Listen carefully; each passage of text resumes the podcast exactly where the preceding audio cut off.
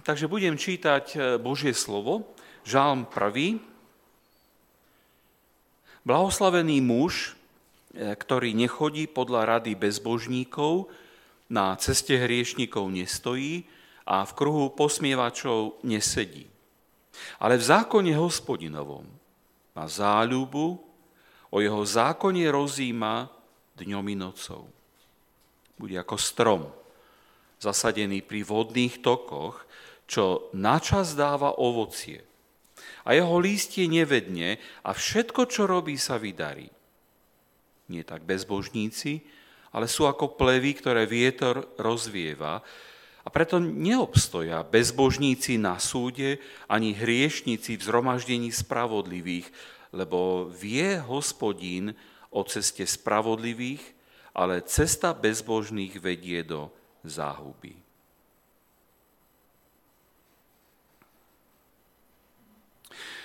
Prvý žalm nie je modlitba. Žalmy sú modlitby a piesne, ale tento prvý žalm je také múdroslovné uvedenie do modlitieb, hovorí o Bohu.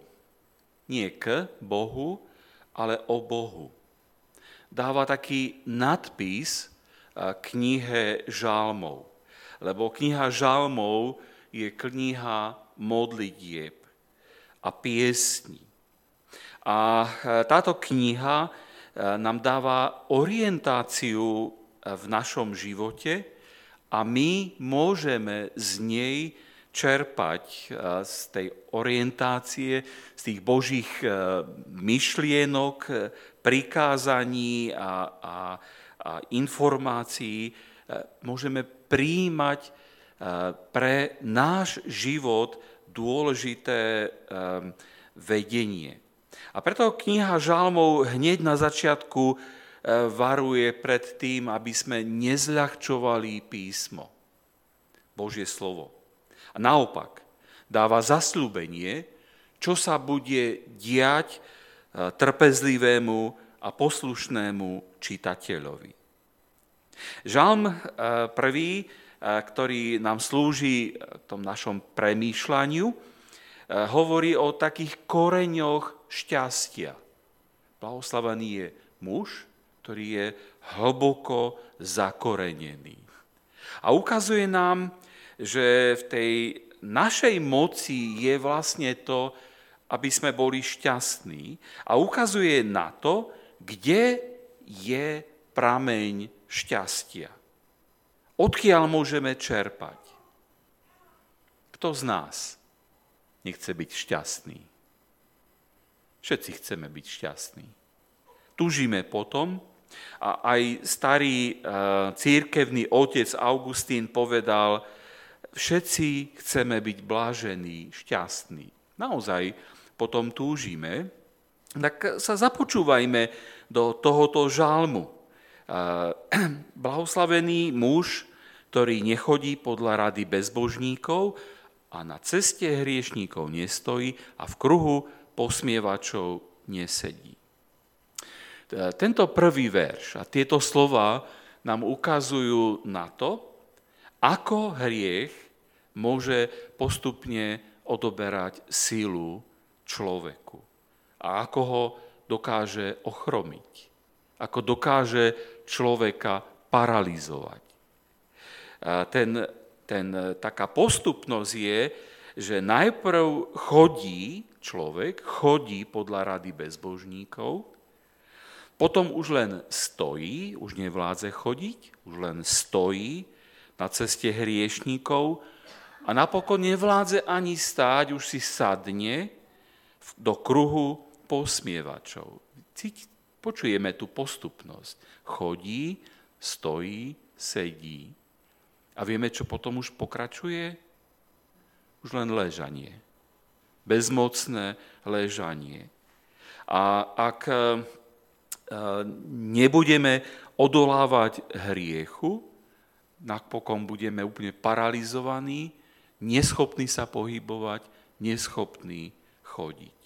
Takto vlastne postupne hriech odoberá človeku voľnosť pohybu, hriech odoberá človeku sílu.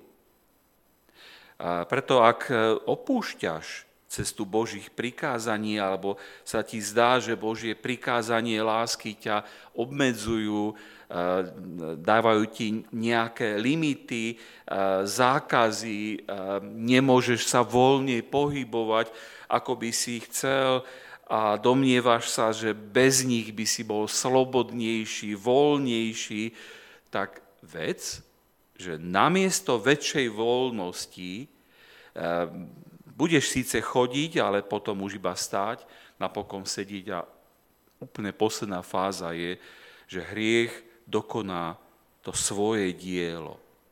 Preto blahoslavený človek, šťastný človek je ten, ktorý podľa rady bezbožníkov nechodí.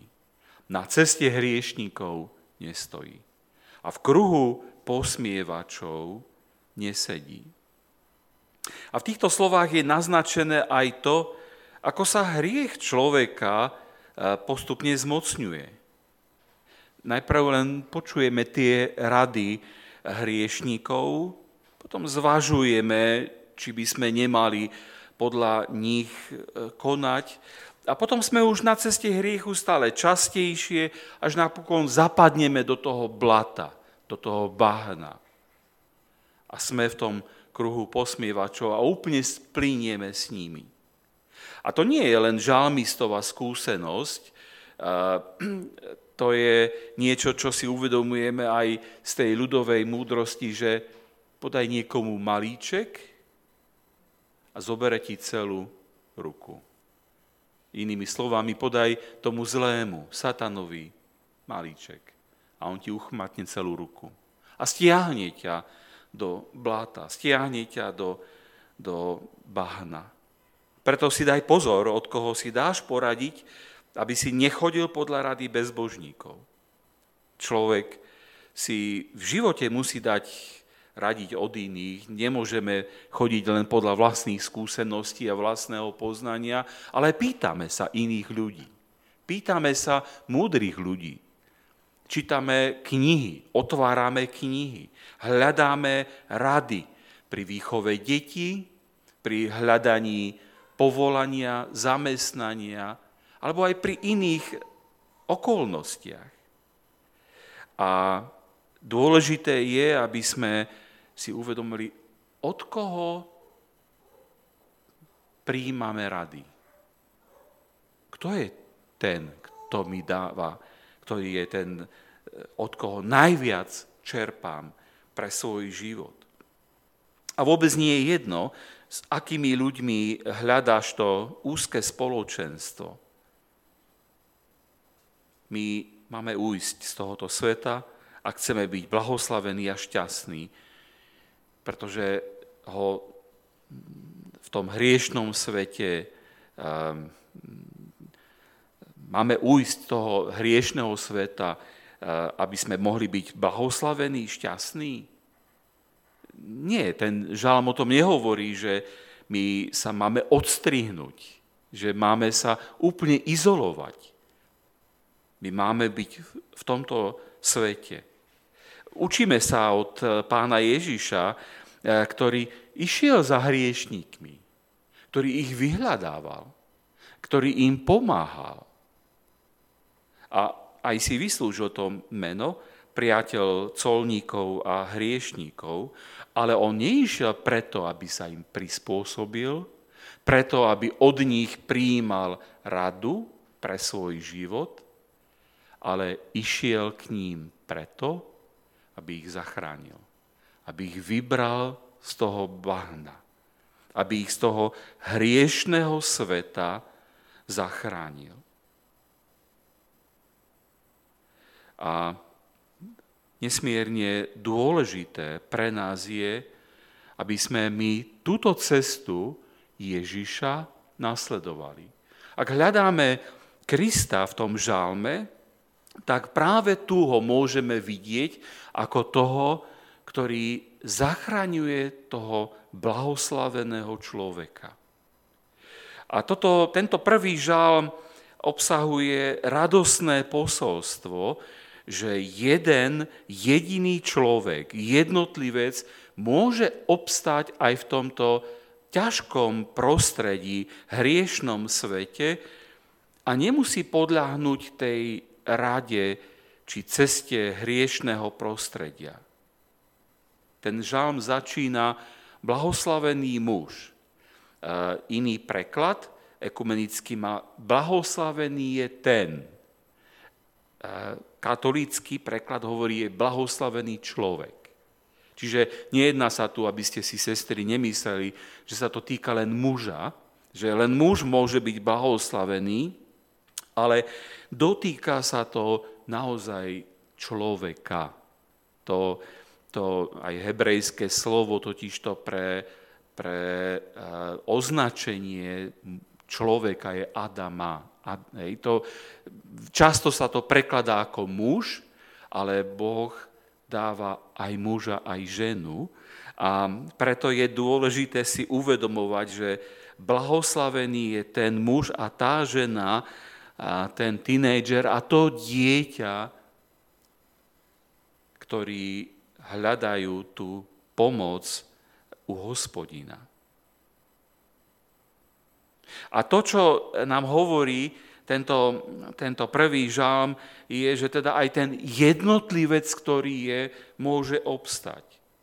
Že aj keď sme možno v tom ťažkom prostredí a veľa ľudí je proti nám a my ako kresťania cítime aj ten tlak tohoto sveta na náš život, na našu vieru, útoky k tomu, aby sme robili kompromisy. Preto je dobré si uvedomiť a prijímať, že tento žalm nám hovorí, že ja a ty môžeme v Pánovi obstať aj v tých najťažších chvíľach. A v tom nepriaznivom prostredí to robíme tým, čo je v tom druhom verši napísané. V zákone Hospodina má záľubu a o jeho zákone rozjíma dňom i nocou. Väčšinou sme tu starší, niektorí starší v noci už slabšie spia, alebo veľmi skoro ráno sa budíme a už nemôžeme spať. A je otázka, že čo vtedy robíme?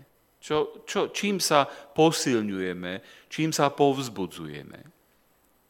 My sme mali včera stretnutie kazateľov v rámci východného Slovenska, boli v Michalovciach a rozmýšľali sme o tom, že kazateľ, aká je úloha kazateľa aj v tomto období, že či je ten koordinátor, alebo čo vlastne má kazateľ robiť.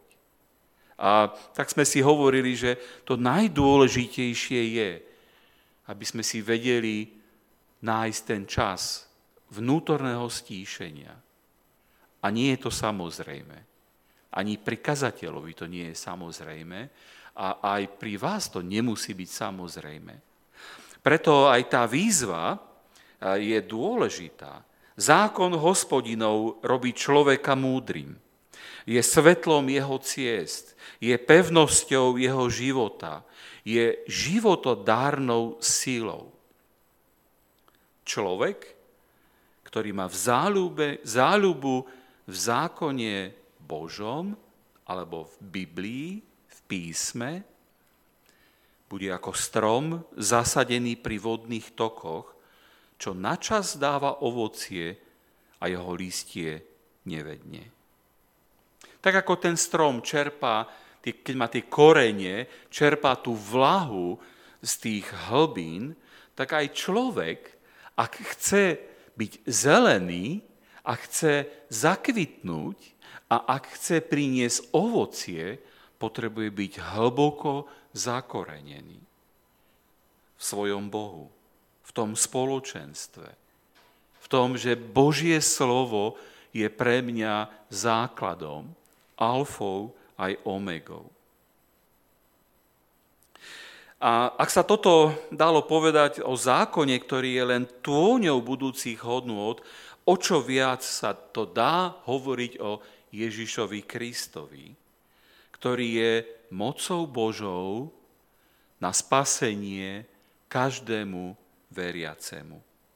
A v ktorom sú slová večného života. Tak, brat, sestra, chceš byť šťastný, chceš byť blahoslavený?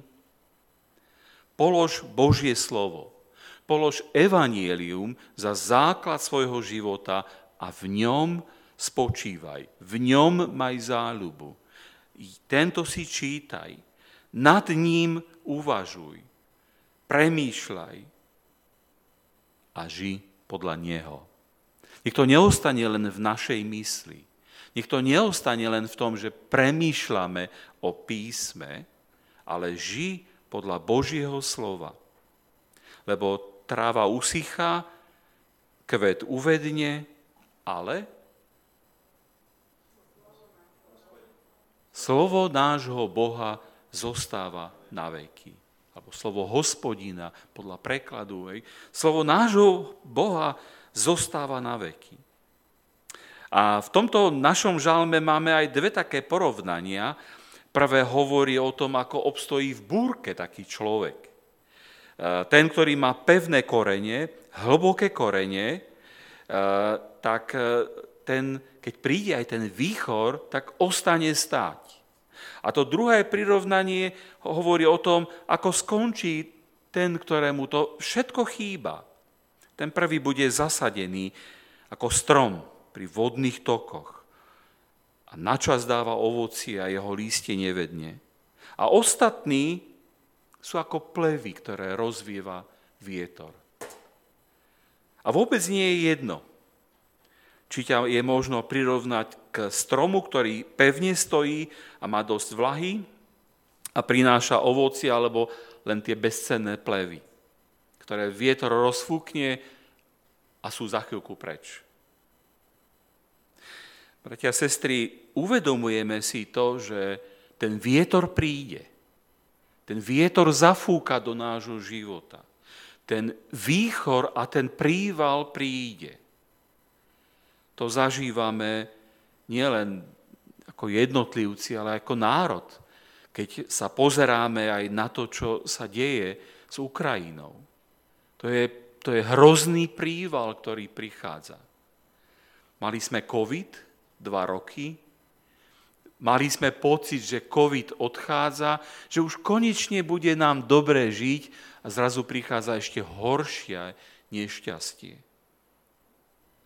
A nevieme, čo všetko ešte môže prísť, ale vieme, že ak budeme pevne ukotvení v Hospodinovi, ak budeme pevne zakorenení ako ten strom, že ani takéto ťažké skúšky nás nemôžu poraziť a nemôžu nám zobrať tú dôveru, ktorú máme Bohu. Posledné porovnanie v našom žalme sa prirovnáva, aký je koniec cesty hriešnikov a cesty tých, ktorí v zákone Hospodina majú záľubu. Lebo Hospodin vie o ceste spravodlivých, ale cesta bezbožných vedie do záhuby. Prejdeme ťažkou skúškou, prejdeme ťažkými situáciami, ale vieme, akého máme Boha. V neho môžeme dôverovať. Ale ak sa spoliehame na tento svet, ak sa spoliehame na tie ľahké, povrchné veci, to všetko nás povedie preč. Bude rozfúkané ako plevy. To všetko vedie do záhuby. Na jednej strane je teda putovanie pod Božím dohľadom v jeho blízkosti a do jeho prítomnosti a na druhej strane je cesta záhuby. Tu by bolo dobre spievať pieseň Po dvoch cestách speje sveta prúd. Dve cesty sú. A aj pán Ježiš v kázni hovoril o tom, že sú dve cesty. Je široká cesta, je úzká cesta. Je široká brána a je úzká brána. Ktorou cestou ideš? Ktorou bránou práve ty prechádzaš? A dôležité pre nás je si uvedomiť, že práve vtedy, keď ideme tou ťažšou cestou, keď ideme tou ušou bránou, hľadáme to Božie, Pán Boh nás požehná. Budeš blahoslavený, ak budeš kráčať tou Hospodinovou cestou. Ak v jeho slove budeš mať záľubu, vtedy si na tej správnej ceste. To je, nie je tá cesta pohodlná, tá široká, ale tá, o ktorej hovorí Pán Ježiš. Ja som cesta, pravda aj život. Toto je tá cesta, po ktorej máme my kráčať. Tak keď chceme premýšľať aj týchto štyridsať dní nad žalmami, tak ako môžu vlastne tie žalmy v nás pôsobiť to, že budeme hlboko zakorenení? Tie v tých našich ťažkých situáciách a pri tých rôznych zážitkoch, ktoré máme, nám práve žalmy ponúkajú také súradnice našej existencie. Súradnice, podľa ktorých my môžeme zadávať ten cieľ našej cesty.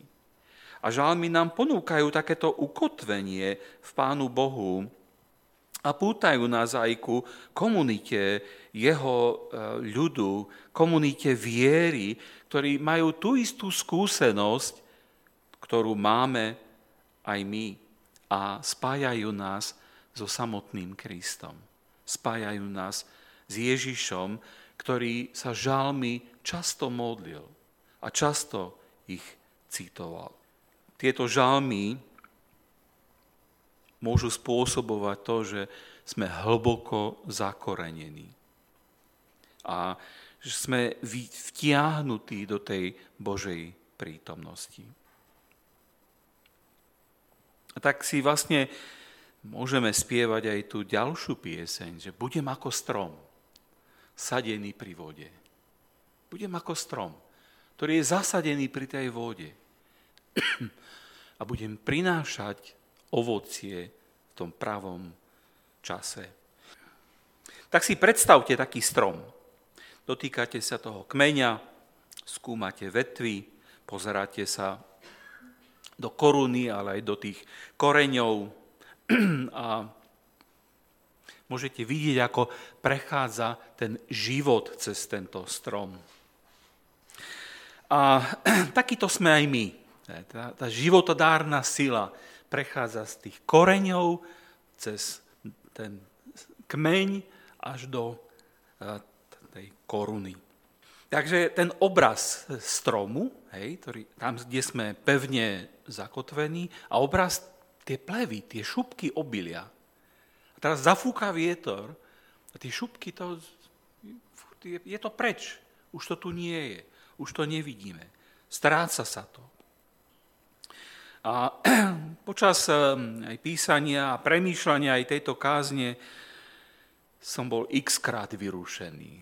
Ako niekto sa ma dnes mi telefonuje a pýta sa, ako sa máš? Ako v telefóne ústrední. Ja neviem, dvadsať tridsať telefonátov alebo koľko. Ako, že človek, naozaj x-krát som bol vyrušený a ja som, bol, som sa pristihol pri tom, ako som zrazu unášaný tým prúdom správ, informácií a obrazov. A človek to sleduje s napätím. Ako, kedy konečne to skončí tá vojna? Či sa nenájde niekto, kto toho Putina odstráni? Či sa nenájde niekto, kto zasiahne zvláštnym spôsobom a to všetko sa ukončí? Pán Boh môže toto urobiť.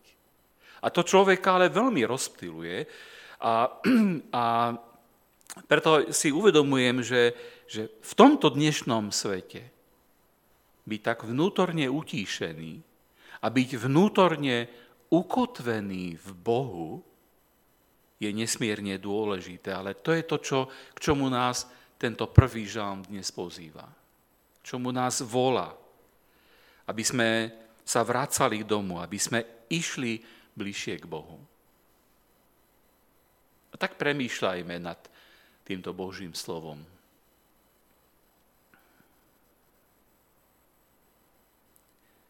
Keď som hovoril o tom strome a to zakotvení a tie šupky a tie plevy, a kde ste sa cítili?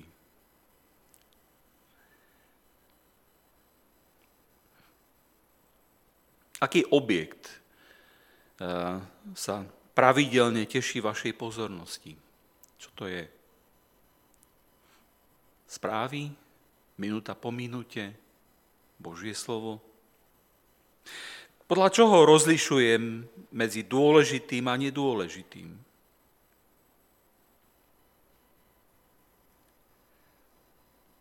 Ako rozumieš tej predstave žalmistu, že zbožný človek je zakorenený v Božom slove? Tak prakticky, ako to chápeš, ako to rozumieš? Čo to znamená pre teba? Ako to vyzerá v každodennom živote, tá zakorenenosť?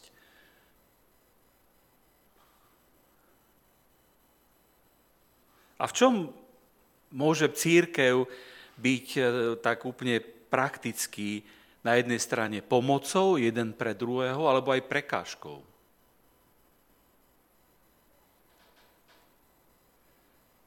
A aké miesto majú žalmy v tvojom živote? To sú také otázky, ktoré sú na naše premýšľanie. Môžeme na ne odpovedať, nemusíme, ale dôležité je, aby sme mohli rozumieť tú podstatu aj tento dnešný večer.